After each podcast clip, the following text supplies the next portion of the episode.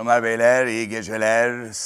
01 ve Ramazan ayı başladı. Dün gece sizlere Mesnevi Şerif okuduk. Ramazan'da bizim programlarımızın içeriğinde okuduğumuz diğer öykücülerle beraber bütün dünyanın kabul ettiği büyük Mevlana'dan, Mesnevi'den, Mesnevi Şerif'ten, Veled Çelebi İzbudak tercümesiyle Mesnevi'den sizlere bölümler okuyacağım. Bütün Ramazan ayı boyunca her gün belli bir bölüm. Sonra devam edeceğim tabii ki. Bugün önemli bir usta, kısa öykünün büyük ustaları İngiliz ve Amerikan edebiyatında Washington Irving'in biraz Edgar Allan Poe gibi Amerikan gotik edebiyatının ilk örneklerinden biri Alman Öğrencinin Başından Geçer isimli hikayeyi okuyacağım ve daha sonra sadece kızlar için, her yaştan kızlar için atını sürüp giden kadın tefrika olarak programın sonlarında devam ediyor.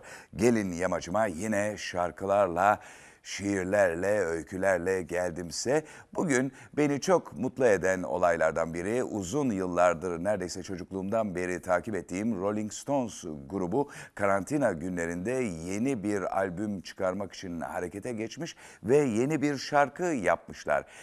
Solistleri 76 yaşında, diğerleri de hemen hemen 80'lere yaklaşmak üzere. Bu dedeler, babalar, zombiler, depresyondan ya da yanların ağrılarından ya da kabızlıktan, ama sanatsal olarak kullanılır, munkabızlık denir. Bitmeyen kabızlığa, munkabızlıktan şikayet etmek yerine yeni bir albüm için çalışmaya başlamışlar ve harikulade bir şarkı yapmışlar. Seversiniz, sevmezsiniz. Herkes aynı müziklerde hemfikir olmak zorunda değil. Bu adamlar ama ilginçtir. Bugünlerde insanların uzak kaldığı mesela beraber bir araya gelmek, eğlenmek, partilemek çok kullanılıyor gençler arasında da. Partilemek filan gibi konular açıldığında tabii ki bu bizim çocuklar, babalar, Stones üyeleri 1962'den beri partiliyorlar ve de öyle böyle partilemek değil. Yani şimdiki bu beach party bilmem ne filan, onları boş ver. Onların nasıl partilediğini anladın sen. Şimdi bunlar bu partileme meseleleriyle filan da artık 80 yaşında dalga geçiyorlar. Biraz da sözleri böyle dinleyin. Bu yepyeni şarkı birazdan çalacağım size, bir şarkıyla başlayacağız. Hayalet Şehirde Yaşamak diye bir şarkı yapıyor. Hemen sevgilim çevirdi bana bunu. Diyor ki bir hayaletim ben, hayalet şehirde yaşayan. Bir hayaletim ben, hayalet şehirde yaşayan. Beni arayabilirsin ama bulunamam ben, bulamazsın beni. Beni arayabilirsin ama bulamazsın. Yer altına inmek zorunda kaldım. Hayat çok güzeldi. Sonra hepimiz kilit altına alındık. Hayalet şehirde yaşayan bir hayalet gibi hissediyorum. Bir zamanlar burası uğulduyordu. Gökyüzü davul sesleriyle doluydu. Zillerin sesi bağırıyordu. Bardaklar şıngırdıyordu. Trompetler çığlık atıyordu. Saksafonlar bangır bangır çalıyordu. Gece mi gündüz mü kimse umursamıyordu. Ama bir hayaletim ben. Hayalet şehirde yaşayan, hiçbir yere gidemiyorum. Tek başıma kapalı kaldım. Öldürecek o kadar çok zaman var ki öyle telefonuma bakıyorum. Her gece gelip yatağıma süzüleceğinin hayalini kuruyorum. Lütfen bitsin artık. Sonu olmayan bir dünyada sıkışıp kaldık. Vaizlerin hepsi vaaz veriyordu. Yardım dernekleri yalvarıyordu. Politikacılar pazarlık yapıyordu. Hırsızlar mutlu bir şekilde çalıyordu. Dulların hepsi ağlıyordu. Ama uyumak için yatak yok bize. Sürekli her şeyin başımıza yıkılacağı duygusuna kapılıyorum. Evet, bir hayaletim ben. Hayalet şehirde yaşayan, beni arayabilirsin ama bulamazsın. Hepimiz hayalet bir şehirde yaşıyoruz. Hayalet bir şehirde yaşıyoruz. Bir zamanlar güzeldik. Ben senin adamındım. Ama hayalet bir şehirde yaşıyorum ve eğlenmiyorum.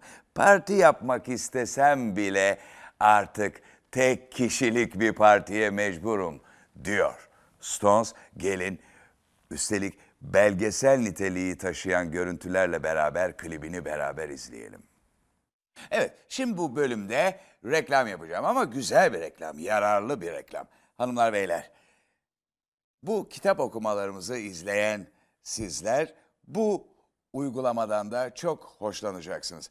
Hatırlarsanız neden yabancı dil konuşamıyoruz diye bir program yapmıştık ve bu programımız Cambly uygulaması tarafından desteklenmişti. Daha önce duymayanlar için vardır belki aramızda. Nedir bu Cambly? Evde görüntülü İngilizce eğitim fırsatı. İngilizcesini geliştirmek isteyen kişilerle ana dili İngilizce olan eğitmenleri bir araya getiriyor bu uygulama. Evde zaman geçirmenin verimli yollarından biri de tabii ki kişisel gelişime odaklanmak. Evdeki zamanı öğrenerek ve kendinizi geliştirerek geçirmek isterseniz online İngilizce eğitim veren Cambly uygulamasını kullanabilirsiniz. Neden Cambly? Bir kere evinizin rahatında ve güvencesinde seçtiğiniz zamanda ders yapma imkanı buluyorsunuz. Dilediğiniz konu üzerinde çalışabileceğiniz esnek ders planıyla ne için İngilizcenizi geliştirmek istiyorsanız, bu kariyer olabilir, akademik ya da sosyal hayatınız için olabilir ve farklı hedefler olabilir. İşte bu hedeflere uygun ders programları seçerek, eğlenerek İngilizce öğreniyorsunuz. Farklı uzmanlıkta 25.000'den fazla eğitmenle istediğiniz, tercih ettiğiniz İngilizce aksanda ilerliyorsunuz. En güzel yanı eğitmen seçiminin size ait olması. Böylece bugüne kadar hiçbir yerde bulamayacağınız bir özgürlük içerisinde karakterinize, seviyenize, öğrenme stilinize en uygun eğitmenleri seçip onlarla ders yapıyorsunuz. Evinizden dünyaya bağlanıyorsunuz. Dünyadaki gelişmeleri, dünyanın dört bir yanında yaşayan eğitmenlerden takip ediyorsunuz. Peki, madem böyle farklı ve geliştirici bir uygulamadan söz ediyoruz, o zaman Cambly'yi denemeniz için size bir armağanımız var. Uykosuzlar Kulübü izleyicilerine özel Uykusuz Evde, beraber yazıyoruz, Uykusuz Evde koduyla 15 dakika ücretsiz ders hediye ediyor Cambly size. Bir de bir sürpriz var. Aynı kodla Uykusuzlar Kulübü'ne özel 12 aylık aboneliklerde geçerli %45 indirimle Cambly'ye abone olabiliyorsunuz. Ayrıca da Cambly'nin sosyal medya kanallarını ziyaret ederek İngilizce öğrenmenize katkı sağlayacak içerikleri takip ediyorsunuz. E madem evdeyiz, böyle Cambly gibi bir uygulamayla kendimizi geliştirebiliriz.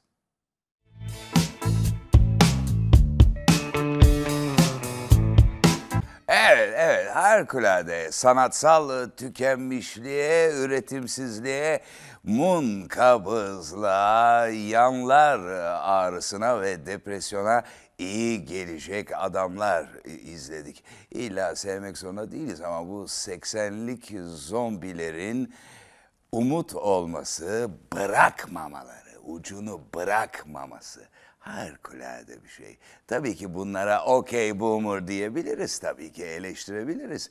Bütün bunların, bu boomerların, ben de ucundan geliyorum. Bunlar 44'lü, ben 64'lü. O 20 seneye boomerlar diyorlar işte.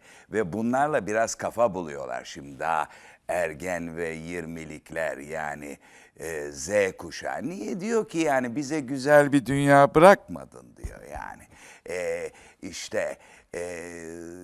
Nehirleri kirlettiniz, havayı pislettiniz, işte sahip çıkmadınız, iyiydiniz bir zamanlar ama olmadı, sonra yapamadınız diyor. Yapamazdınız demiyor çünkü kendisinden çok ümitli. Tamam baba, biz de sana inanıyoruz. Okey boomer, tamam baba, sorun yok ama ben de seni görüyorum. Ben senin aklının aptal bir Çinli telefonla nasıl çelineceğini görünce senin 30'undan 40'ından 50'den hiç ümitlenemiyorum. Dolayısıyla eski adrese dönüp oradan bir heyecan alıyorum. Diyorum ki o eğer 80'de bırakmadıysa ben de 56'da bırakmıyorum diyorum. Anlatabildim mi ne demek istediğimi? Ama sen 21'inde pek ümit vermiyorsun bazen. Anlatabildim mi? Yani tek özellik yemek yemek, kakanı yapmak ve telefona bakmak olunca tek özelliğin olmuyor tabii.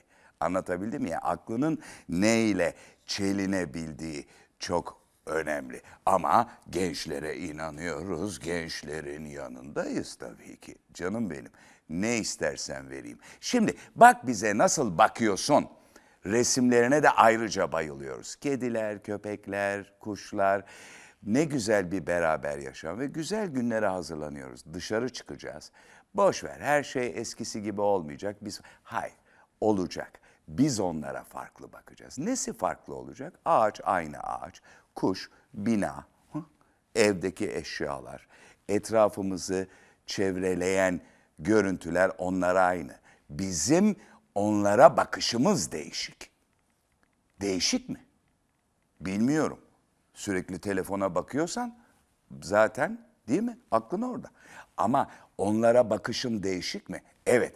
Eğer evetse korona günlerinden sonra zaten dünyayı değiştirmeye başlayacaksın. Sokağa çıktığın andan itibaren. O zaman işte parmağını bir yerlere sokacaksın. Parmağın acıyacak çünkü çarkın arasına sokunca orada sıkışacak, o kanayacak. Ama değiştirmeye başlayacaksın. Evet parmağın acıyor, evet kanıyor çünkü soktun oraya parmağını. Evet eziyor parmağın, devam et tutmaya. Çünkü değiştiriyorsun işte dünyayı o andan itibaren. İşte hikaye bu, gençler, yaşlılar filan. Nasıl çıkacağımız bu yüzden önemli. Şimdi diyeceksin ki niye ukalalık ediyor bu durmadan? Çünkü Mesnevi'yi okumaya başlayacağım ama reklama da gideceğiz. İstemiyorum reklamla kesilsin Mevlana, değil mi? Feyz alıyoruz. Dolayısıyla önce reklama gidelim, sonra Mesnevi ile devam edelim bu güzel günlerde.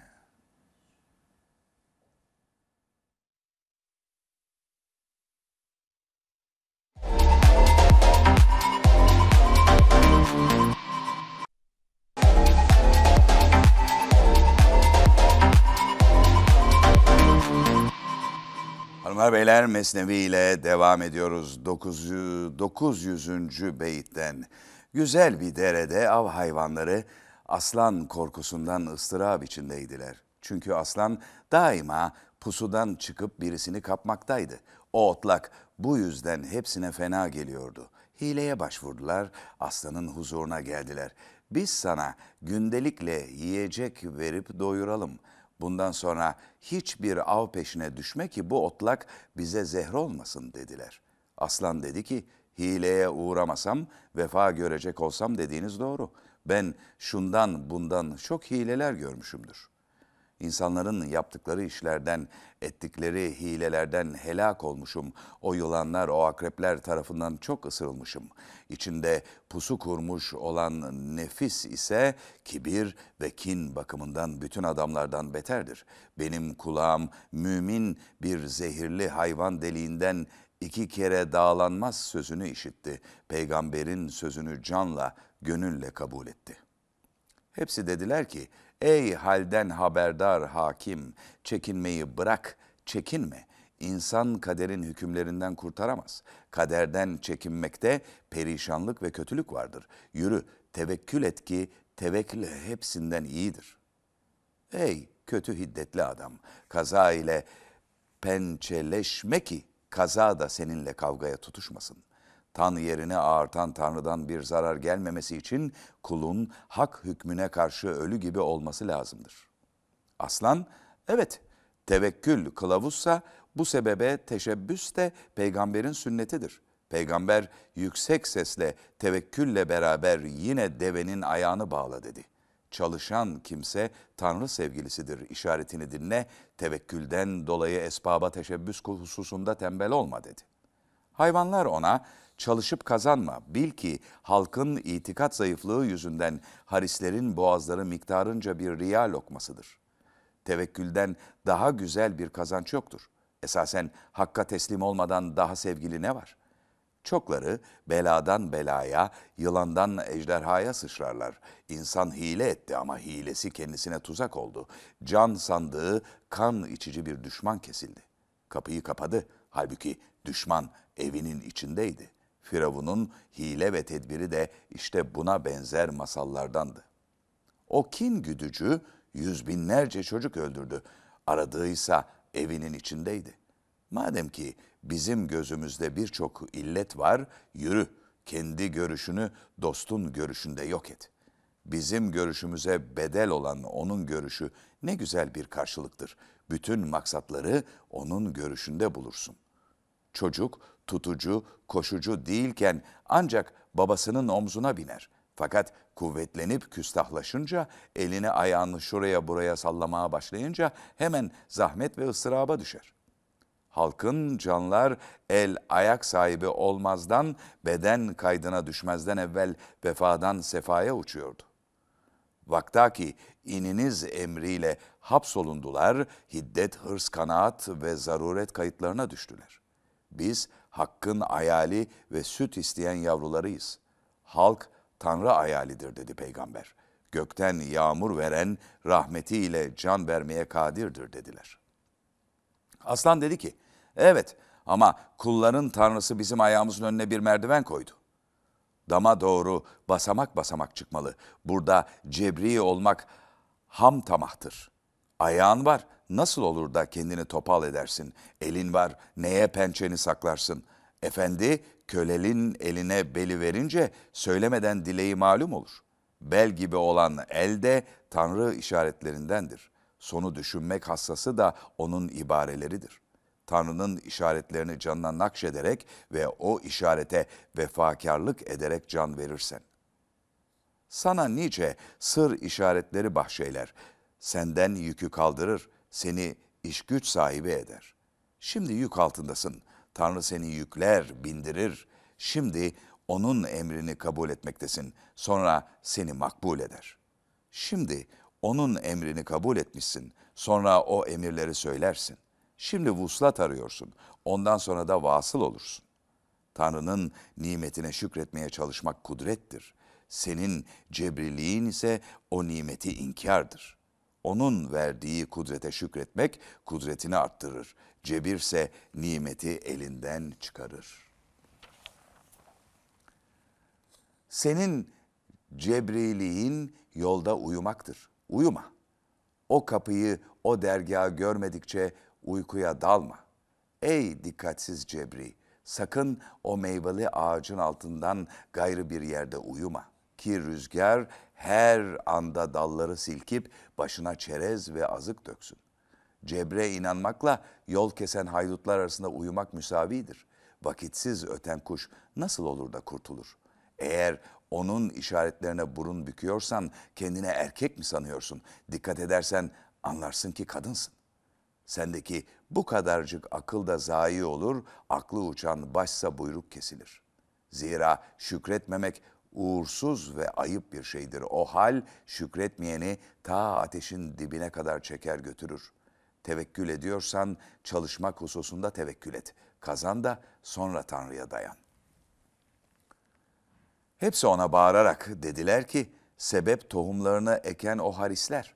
Kadın erkek nice yüz binlerce kişi neden oldu da zamane menfaatlerinden mahrum kaldılar? Dünyanın başlangıcından beri yüz binlerce kavim ejderha gibi ağız açmışlar. O bilgili, idrakli kavimle hileler düzmüşler, tedbirlerde bulunmuşlardır. Öyle tedbirler ki o tedbirlerle dağ bile ta dibinden kopar, yerinden ayrılırdı. Tanrı onların hile ve tedbirlerini, o tedbirler yüzünden dağların tepeleri bile oynar, yıkılır, dümdüz olurdu diye övdü. Bunca tedbirlerine rağmen o avlanmalarından, o çalışmalarından, ezelde verilen kısmetten başka bir şey yüz göstermedi. Hepsi tedbirlerden de aciz kaldılar, çalışmadan da. Ortada Tanrı'nın işi ve hükümleri kaldı. Adı sanı belli kişi, kazanmayı bir addan başka bir şey bilme. Ey kurnaz ve hilekar adam, çalışmayı bir vehimden başka bir şey sanma. Saf bir adam, bir kuşluk çağında koşa koşa Süleyman'ın Adalet Sarayı'na erişti. Yüzü gamdan sararmış, dudakları morarmıştı. Süleyman ona, "Efendi ne oldu?" dedi. O, "Azrail bana öyle bir hışımla, öyle bir kinle baktı ki" dedi. Süleyman, peki şimdi ne diliyorsan dile bakalım dedi. O da dedi ki, ey canları koruyan rüzgara emret. Beni ta Hindistan'a götürsün. Belki kulunuz oraya gidince canını kurtarır. İşte halk fakirlikten böyle korkar. Onun için insanlar hırs emele lokma olurlar. Fakirlikten korkmak tıpkı o adamın ölümden korkmasına benzer. Hırsı, çalışmayı da sen Hindistan farz et. Süleyman rüzgara emretti, rüzgar da onu derhal Hindistan'da bir adaya götürdü. Ertesi gün Süleyman divan vakti halkla buluşunca Azrail'e dedi ki, o Müslümana ne sebeple hışımla baktığını ey Tanrı elçisi bana anlat. Acaba bu işi o adamı hanumanından avare etmek için mi yaptın? Azrail cevaben dedi ki, ey cihanın zevalsiz padişahı o ters anladı, ona hayal göründü. Ben ona hışımla ne vakit baktım, onu yol uğradığında görünce şaşırdım. Çünkü hak bana, haydi bugün var, onun canını Hindistan'da al buyurdu. Tacüple 100 tane karada olsa Hindistan'a gitmesi yine uzak dedim. İşte sen dünya işlerini hep buna kıyas et, gözünü aç da gör. Kimden kaçıyoruz? Kendimizden mi? Ne olmayacak şey? Kimden kapıp kurtarıyoruz, haktan mı? Ne boş zahmet. Aslan dedi ki, doğru ama peygamberlerin, müminlerin çalışmalarını da gör. Cefadan, kahırdan ne gördülerse mükafata nail oldular. Tanrı onların mücahedesini zayi etmedi. Onların başvurdukları çareler her hususta latif oldu. Çünkü zariften ne gelirse zariftir. Tuzakları felek kuşunu tuttu, noksanları tamamen sayıldı. Ey ulu kişi, nebilerin ve velilerin yolunda çalış. Kaza ve kaderle pençeleşmek mücahede sayılmaz. Çünkü bizi pençeleştiren, savaştıran da kaza ve kaderdir. Bir kimse iman ve itaat yolunda yürüyüp de bir an bile ziyan etmişse kafirim. Başın yarılmamış, şu başını bağlama. Birkaç gün çalış da ondan sonra gül. Dünyayı arayan kimse olmayacak ve kötü bir şey aradı. Ukba'yı arayansa kendine iyi bir hal aramış oldu. Dünya kazancı için çarelere başvurmak soğuk bir şeydir. Dünyayı terk etmek için çarelere başvurmaksa caizdir, emredilmiştir. Hile ve çare diye zindanı delip de çıkmaya derler. Yoksa birisi zaten açılmış deliği kapatırsa yaptığı iş soğuk ve ters bir iştir. Bu dünya zindandır. Biz de zindandaki mahpuslarız. Zindanı del, kendini kurtar. Dünya nedir? Tanrı'dan gafil olmaktır. Kumaş, para, ölçüp tartarak ticaret etmek ve kadın dünya değildir. Din yolunda sarf etmek üzere kazandığın mala peygamber ne güzel mal demiştir. Suyun gemi içinde olması geminin helakidir. Gemi altındaki suysa gemiye, geminin yürümesine yardımcıdır. Mal, mülk sevgisini gönülden sürüp çıkardığından ki Süleyman ancak yoksul adını takındı. Ağzı kapalı testi, içi havayla dolu olduğundan derin ve uçsuz bucaksız su üstüne yüzüp gitti. İşte yoksulluk havası oldukça insan dünya denizine batmaz, o denizin üstünde durur. Bütün bu dünya onun mülkü olsa bu mülk gözünde hiçbir şey değildir. Şu halde kalbini minledün ululuğunun havasıyla doldur, ağzını da bağla, mühürle. Çalışma da haktır, deva da haktır, dert de hak. Münkir kimse çalışmayı inkarda ısrar eder durur. Aslan bu yolda birçok deliller getirdi. O cebriler aslanın cevabına kandılar. Tilki, geyik, tavşan ve çakal cebre inanışı ve dedikoduyu bıraktılar. Bu biatte ziyane düşmemek için kükremiş aslanla ahitlerde bulundular.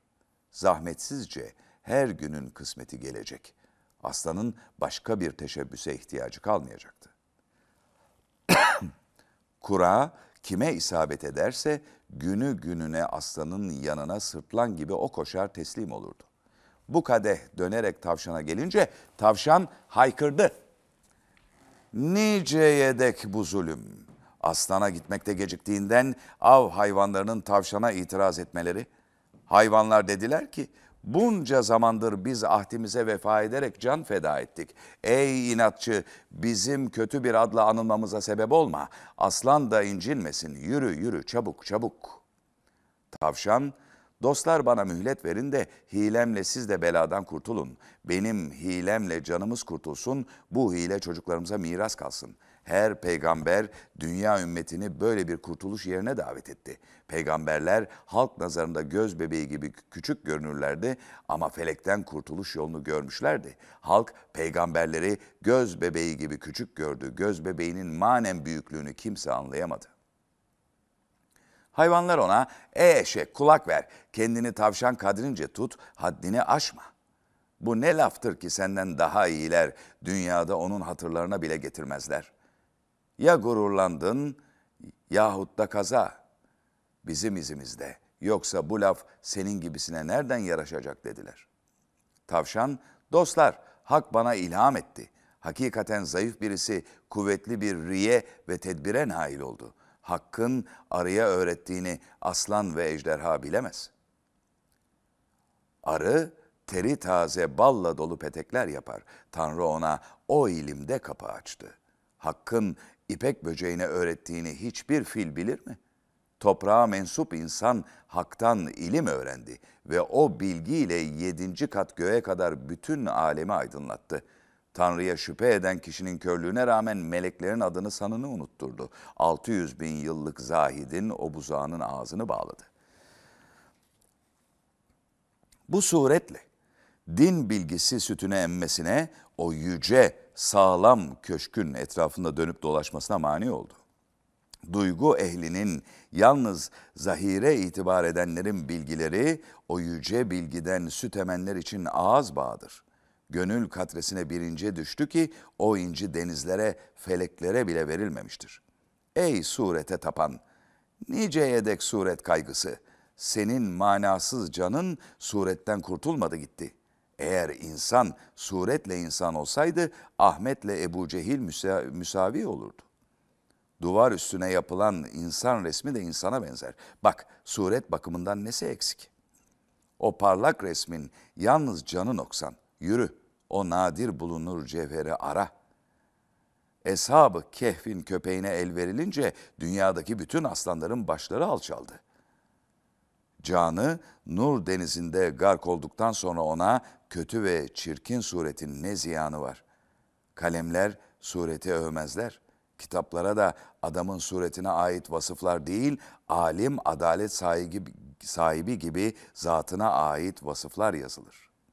Bilgi ve adalet sahibi hep manadır. Onları önde, artta bir yerde bulamazsın. Zata ait sıfatlar la mekan elinden cana şule vermektedir. Can güneşi göklere sığamaz dedi.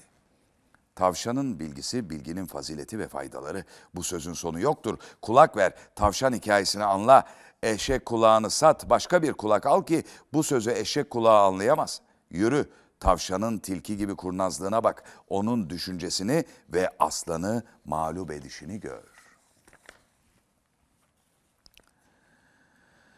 Bilgi Süleyman mülkünün hatemidir. Bütün alem cesettir, ilim candır. Bu hüner yüzünden denizlerin, dağların, ovaların mahlukatı insanoğluna karşı aciz kalmıştır. O yüzden kaplan, aslan, fare gibi korkmaktadır. O yüzden ovada, dağda bütün vahşi hayvanlar gizlenmişlerdir. O yüzden periler, şeytanlar kenarı boylamışlar, her biri gizli bir yerde mekan tutmuşlardır. İnsanoğlunun gizli düşmanı çoktur. İhtiyata riayet eden kişi akıllıdır. Bizden gizli, güzel, çirkin nice mahlukat vardır ki onlar daima gönül kapısını çalıp dururlar. Yıkanmak için dereye girince derenin dibindeki diken sana zarar verir. Gerçi diken suyun dibinde gizlidir. Fakat sana batınca mevcudiyetini anlarsın. Vahiy ve vesveselerin ıstırapları binlerce kişiden gelir, bir kişiden değil. Şüphe ediyorsan sabret. Duyguların değişince onları görürsün. Müşkül hallolur. O vakit kimlerin sözlerini reddetmişsin, kimleri kendine ulu eylemişsin görürsün. Ondan sonra dediler ki, ey çevik tavşan, aklındakini meydana çıkar. Ey bir aslanla pençeleşen, kavgaya girişen, düşündüğün şeyi söyle. Danışmak insana anlayış ve akıl verir. Akıllar da akıllara yardım eder. Peygamber, ''Ey tedbir sahibi danış ki kendisiyle danışılan kişi emindir.'' dedi. Tavşan, ''Her sır söylenmez. Gah çift dersin tek olur, gah tek dersin çift çıkar. Aynanın berraklığını yüzüne karşı öğersen nefesinden ayna çabucak buğulanır bulanır, bizi göstermez olur. Şu üç şey hakkında dudağını kıpırdatma. Gittiğin yol, paran, bir de mezhebin. Çünkü bu üçünün de düşmanı çoktur. Düşman bildi mi sana pusu kurar. Bir iki kimseye söyledin mi artık o sırra veda et. İki kişiyi aşan bir başkasına da söylenen her sır yayılır. İki üç kuşu birbirine bağlasan elem içinde yerde mahpus kalırlar. Üstü örtülü güzel bir tarzda kurtulmak için konuşur danışırlar. Danışmaları görenleri yanıltacak şekilde kinayelerdedir. Peygamber kapalı bir tarzda meşveret ederdi. Esvap cevap verir, düşman haberdar olmazdı. Düşman baştan ayağa bilmesin, bir şeyi sezmesin diye reyini kapalı misalle söylerdi. Bu misalle muradını anlatmış olurdu. Ayar sualinden bir koku bile duymaz, hiçbir şey anlamazdı dedi. Tavşan aslana gitmede biraz gecikti. Sonra pençesi kuvvetli aslanın yanına gitti. Aslan tavşan gecikti diye pençesiyle toprağa kazmakta, kükremekteydi. Ben o alçakların ahdi hamdır, ham ahitleri kötüdür, sözlerinde durmazlar demiştim. Onların gürültüleri beni yaya bıraktı. Bu felek beni ne vakte kadar aldatacak, ne vakte kadar. Tedbirsiz emir adam akıllı aciz kalır. Çünkü ahmaklığından dolayı ne önünü görür ne ardını dedi. Yol düzgün ama altında tuzaklar var. Yazının tarzı hoş ama içinde mana kıt. Sözler, yazılar tuzaklara benzer. Tatlı sözler bizim ömrümüzün kumudur. İçinde su kaynayan kum pek az bulunur. Yürü, onu ara. Ey oğul, o kum Tanrı eridir. O er kendinden ayrılmış haka ulaşmıştır. Ondan dinin tatlı suyu kaynayıp durmaktadır. İstekliler o sudan hayat bulurlar, gelişirler, yetişirler. Tanrı erinden başkasını kuru kumsal bil ki o kumsal her zaman senin ömür suyunu içer, mahveder. Hakim olan erden hikmet iste ki onunla görücü bilici olasın. Hikmet arayan hikmet kaynağı olur, tahsilden ve sebeplere teşebbüsten kurtulur. Bilgileri hıfzeden bir levh-i mahfuz olur, aklı ruhtan nasiplenir, feyz alır. Önce aklı hoca iken, sonra akıl ona şakirt olur. Akıl, Cebrail gibi, ey Ahmet, bir adım daha atarsam yanarım, sen beni bırak, bundan sonra sen ileri yürü, ey Can Sultanı, benim haddim bu karardır der. Tembellik yüzünden şükür ve sabırla mahrum kalan ancak şunu bilir, ayağını cebir tutmuştur, bana bunu Tanrı vermiş demektedir. Cebir, iddia eden hasta değilken kendini hasta göstermiştir. Nihayetle hastalık o kimseyi sıhhatten ayırmıştır. Peygamber, şakacıktan hastalanış gerçekten hastalık getirir ve o adam nihayet mum gibi söner gider dedi. Cebir ne demek? 40 sarmak yahut kopmuş damarı bağlamak. Madem ki bu yolda ayağını kırmadın, kiminle alay ediyorsun, ayağını neye sardın? Çalışma yolunda ayağı kırılana derhal Burak geldi ona bindi. Din emirlerini yüklenmişti, şimdi kendi bindi. Ferman kabul ediciydi, makbul oldu. Şimdiye kadar padişahın fermanını kabul eder, o fermana uyardı. Bundan sonra askere ferman verir. Şimdiye kadar talih yıldızı ona tesir ederken bundan sonra o zat yıldızı üzerine emredici olur. Eğer sen bundan şüphelenirsen o halde şakkı kamerden de şüphelisin. Ey gizlice heva ve hevesini tazeleyen kimse, imanını tazele ama yalnız dille olmasın. Heva ve heves tazelenip durdukça iman taze değildir. Çünkü heva iman kapısının kilididir. Bakir sözü tevil etmişsin. Sen kendini tevil et, Kur'an'ı değil. İsteğine göre Kur'an'ı tevil ediyorsun. Yüce mana senin tevilinden aşağılandı, aykırı bir şekle girdi. Peki. Şimdi tekrar biraz müzikle devam edelim ve diğer öykülere gelelim. Hanımlar beyler, son 17-18 dakikamız, başlayalım. Washington Irving'in hikayesine, Alman öğrencinin başından geçen ve okuduğumuz kitap, İngiliz ve Amerikan edebiyatında kısa öykünün büyük ustaları, çeviren ve hazırlayan Celal Üster, Türkiye İş Bankası Kültür Yayınlarından. Fransız devriminin en çalkantılı döneminin süre geldiği fırtınalı bir gecenin ilerlemiş bir vaktinde genç bir Alman Paris'in eski kesiminden geçerek pansiyonuna dönüyordu. Şimşekler çakıyor, gök gürültüleri dik, dar sokaklarda gümbür gümbür gümbür diyordu. Ama önce bu genç Almanla ilgili bir şeyler anlatmalıyım size. Gottfried Wolfgang, inşallah doğru telaffuz ediyorumdur, İyi bir aileden gelen bir delikanlıydı. Bir süre Göttingen'de okumuş ama düşkünlüğünü ve tutkulu biri olduğu için Alman öğrencilerin sık sık aklını başından almış, o tuhaf ve kuşkulu öğretilere dalmaktan kendini alamamıştı. İçine kapanık yaşaması, kendini gece gündüz demeden çalışmaya vermesi ve araştırmalarının garipliği hem zihnini hem de bedenini sarmıştı. Sağlığı bozulmuş, marazlı hayaller kurar olmuştu.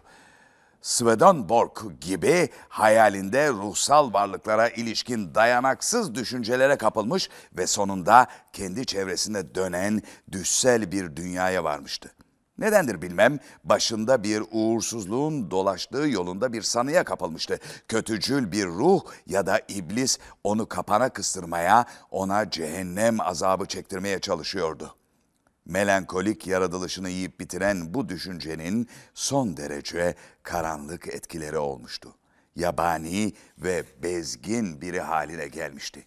Wolfgang'ı perişan eden bu ruhsal bozukluğun farkına varan arkadaşları hava değişiminin ona çok iyi geleceğine karar verdiler. Böylece Wolfgang çalışmalarını şenlikli ve eğlenceli bir ortamda tamamlasın diye Paris'e gönderildi. Wolfgang Paris'e devrimin patlak verdiği günlerde vardı. Kente yayılan coşkulu çılgınlık heveskar ruhuna ilk başta çok çekici geldi ve kendini o günlerin siyasal ve felsefi görüşlerine kaptırıverdi. Ama bir süre sonra karşılaştığı kanlı sahneler duyarlı yaratılışını alt üst etti. Toplumdan ve dünyadan nefret ettirdi ve daha da çok içine kapanmasına yol açtı. Öğrencilerin yaşadığı Paris Latin'de tek başına bir odaya kapandı. Düzeltiyorum, Pays Latin'de tek başına bir odaya kapandı. Orada Sorbon'un manastırı andıran duvarlarına hiç de uzak sayılmayacak kasvetli bir sokakta o pek sevdiği dayanıksız düşüncelere gömüldü. Bazen Paris'in büyük kütüphanelerinden, bu dünyadan göçmüş yazarların yeraltı mezarlarından saatlerce çıkmıyor, marazlı iştahını bastırmak için o tozlu, o köhne kitap yığınlarının altını üstüne getiriyordu. Denilebilir ki köhnemiş edebiyatın gömütlüğünden beslenen bir kitap soyguncusu olup çıkmıştı. Wolfgang bir başına ve gözlerden uzak yaşamasına karşın ateşli bir mizaca sahip bir gençti. Ama ateşli mizacı bir süre etkisini yalnızca hayal gücü üstünde gösterecekti. Cinsi latife yaklaşamayacak kadar utangaç ve toy olmakla birlikte dişi güzelliğine tutkulu bir hayranlık duymaktan da geri kalmıyordu.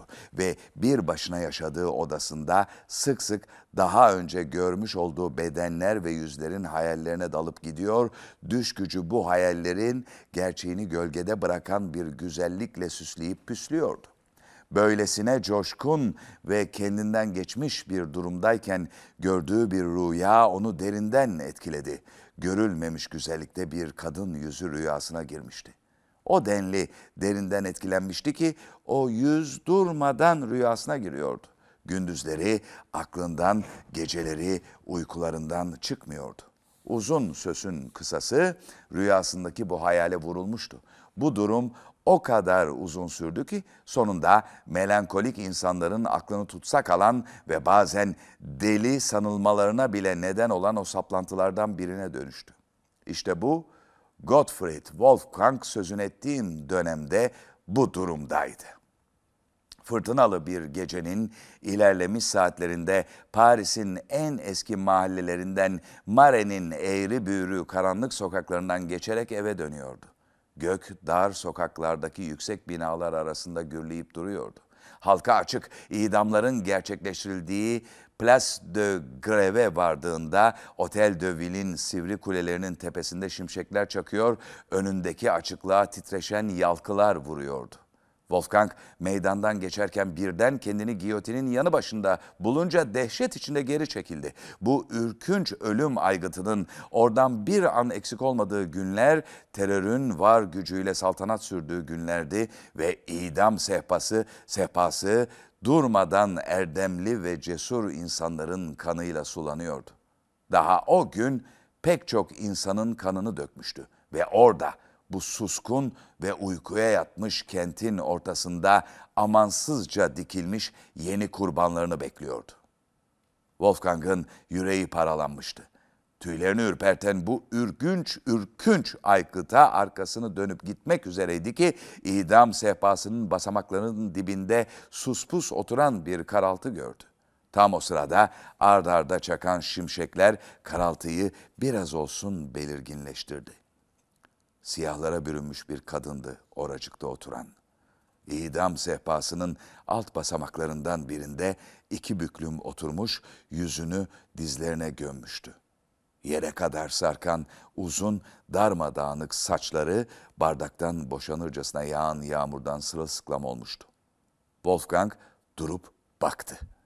Bu ıssız kader anıtında, bu ıssız keder anıtında insanın yüreğini yakan bir şey vardı. Görünüşe bakılırsa halktan biri değildi bu kadın. Wolfgang pek çok şeyin altüst olduğu günler yaşandığının, bir zamanlar kuş tüyü yastıklardan kalkmamış pek çok güzel başın şimdilerde yersiz yurtsuz kaldığının farkındaydı. Kim bilir, belki bu kadıncağız da şu korkunç giyotinin kimsesiz bıraktığı, kendisi için değerli olan herkesin sonsuzluğa uğurlandığı şu Sırat Köprüsü'nde yasa boğulmuş oturan zavallı bir bağrı yanıktı. Wolfgang kadına yaklaşıp sevecen bir sesle seslendi. Kadın başını kaldırıp yabanıl bir bakış fırlattı. Bu bakışta Wolfgang'ın aklını başından alan, o sırada çakan şimşeğin parlak ışığında bu yüzün durmadan rüyalarına giren yüz olduğunu fark etmesi oldu. Solgun ve kederli ama büyüleyici güzellikte bir yüzdü. Wolfgang karmaşık duygular içinde heyecana gelerek kadına bir kez daha seslendi. Ona gecenin bu saatinde bu şiddetli fırtınada ortalıkta dolaşmaması gerektiğini söyledi ve onu arkadaşlarına götürmeyi önerdi. Kadın korkunç anlamlar yüklü bir hareketle giyotini gösterdi. "Benim tek bir arkadaşım yok," dedi. "Ama bir evin vardır," dedi Wolfgang. "Evet, mezarda." Onun bu sözü öğrencinin içini sızlattı. "Eğer bir yabancının teklifi yanlış anlaşılmazsa," dedi. "Mütevazı evimi bir sığınak olarak, bendenizi de sadık bir dost olarak kabul buyurmanızı rica ederim. Paris'te benim de arkadaşım yok.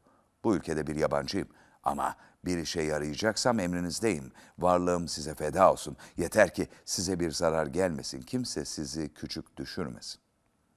Genç adamın bu sözlerindeki dürüstlük, içtenlik etkisini göstermekte gecikmedi. O yabancı şivesi de Paris'in malum bitirimlerinden biri olmadığını göstermesi bakımından az etkili olmadı. Gerçekten de sahici bir gönüllülük, güzel ve etkili sözlerle dile gelince en küçük bir kuşkuya yer bırakmaz. Böylece gidecek yeri olmayan yabancı kendini bütünüyle öğrencinin himayesine teslim etti. Wolfgang, Pont Neuf boyunca ve 4. Henry'nin heykelinin halk tarafından yakıldığı yerden geçerlerken güçlükle yürüyebilen kadının koluna girdi. Fırtına dinmiş, gök gürültüleri uzaktan uzağa duyulur olmuştu. Paris tümden suskunluğa gömülmüş, insan tutkusunun o büyük yanardağı ertesi günün patlamaları için taze güç toplamak üzere uykuya yatmıştı. Öğrenci yanındaki kadınla birlikte Cartier-Latin'in eski sokaklarından ve Sorbon'un kopkoyu duvarlarının önünden geçerek kaldığı rengi solmuş büyük binaya vardı. Onları karşılayan yaşlı kapıcı kadın melankolik Wolfgang'ı yanında bir kadınla görünce şaşıp kaldı. Öğrenci odasına girince yaşadığı yerin darlığı ve dağınıklığı karşısında ilk kez kızardı. Burası eskiden soyluların yaşadığı Lüksemburg Sarayı dolaylarındaki binalardan biri olduğu için bir zamanların görkemli günlerinden kalma kalem işi mobilyalarla döşenmiş tek bir odadan, eski moda bir salondan ibaretti. Kitaplardan, kağıtlardan ve bildik öğrenci gereçlerinden geçilmiyordu. Wolfgang'ın karyolası ise salonun bir köşesindeki nişteydi. Wolfgang, oda aydınlanıp da yabancıyı bir daha açık seçik görme olanağı bulduğunda güzelliği karşısında daha da kendinden geçti. Kadının yüzü solgundu ama yüzünü sarmalayan simsiyah uzun saçları göz kamaştırıcı bir güzellik veriyordu bu solgunluğa. Işıl ışıl yanan iri gözlerinde tarifsiz bir vahşilik okunuyordu. Siyah kıyafetinden anlaşılabileceği kadarıyla son derece biçimli bir vücudu vardı. Çok sade giysiler içinde olduğu halde tepeden tırnağa göz alıcı bir kadındı. Üstünde süs denilebilecek biricik şey boynundaki elmaslarla bezeli geniş siyah tasmaydı. Öğrenci artık kendisine sığınmış bulunan bu çaresiz varlıktan nasıl kurtulacağını bilemez bir haldeydi. Odasını ona bırakmak ve kendisine başka bir yer bulmak geçti aklından. Gel gör ki kadının çekiciliğinden o kadar büyülenmiş, aklı başından gitmişti ki kendini kadının varlığından çekip alamıyordu. Üstelik benzersiz ve esrarengiz bir edası vardı bu kadının. Artık giyotinden söz etmiyordu. Israbı da dinmiş, bitmiş gibiydi. Özür diliyorum sevgili dinleyenlerimden, düzenli ve beni hırpalayan bir gıcıktan muzdaribim. Dolayısıyla sürekli arada öksürmem gerekiyor. Sakın yanlış anlaşılmasın, sadece bir gıcık söz konusu boğazımda.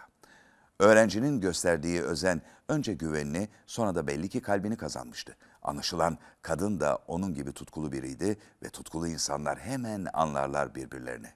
Wolfgang o anın çılgınlığıyla ona delicesine tutulduğunu itiraf etti. Kadına o güzemli rüyasından söz açtı, onu daha hiç görmemişken kalbini ona nasıl kaptırdığını anlattı.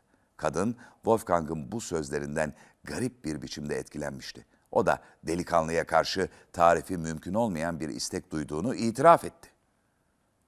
Gün çılgınca düşüncelerin, çılgınca davranışların günüydü. Eski ön yargılar ve boş inançların defteri dürülmüş, her şey akıl tanrıçasının buyruğu altına girmişti. Eskinin daha başka saçmalıklarıyla birlikte evlilikle ilgili gelenekler ve törenler de aklı başında insanlar tarafından gereksiz birer ayak bağı olarak görülmeye başlamıştı.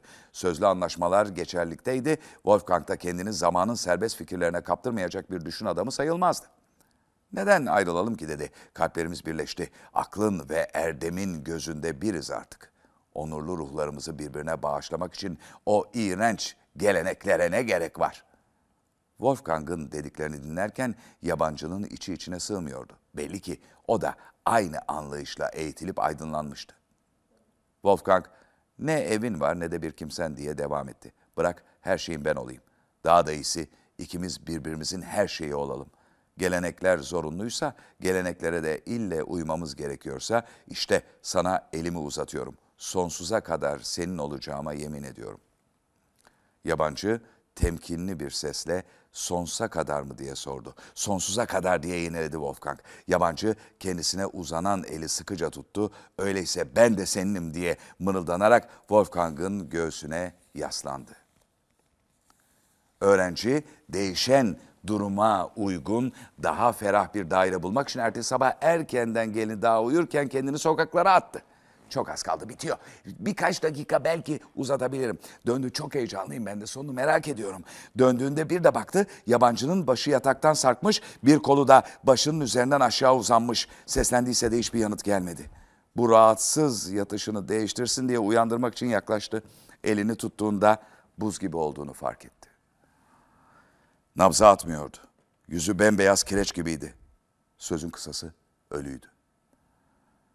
Dehşete kapılan çılgına dönen Wolfgang binayı ayağa kaldırdı. Her kafadan bir ses çıkıyordu. Polise haber verildi. Polis memuru odaya girip de ölüyü görür görmez ürkerek geri çekildi. Yüce Tanrım diye haykırdı. Bu kadın buraya nasıl geldi? Wolfgang, yoksa onunla ilgili bir şey mi biliyorsunuz diye atıldı.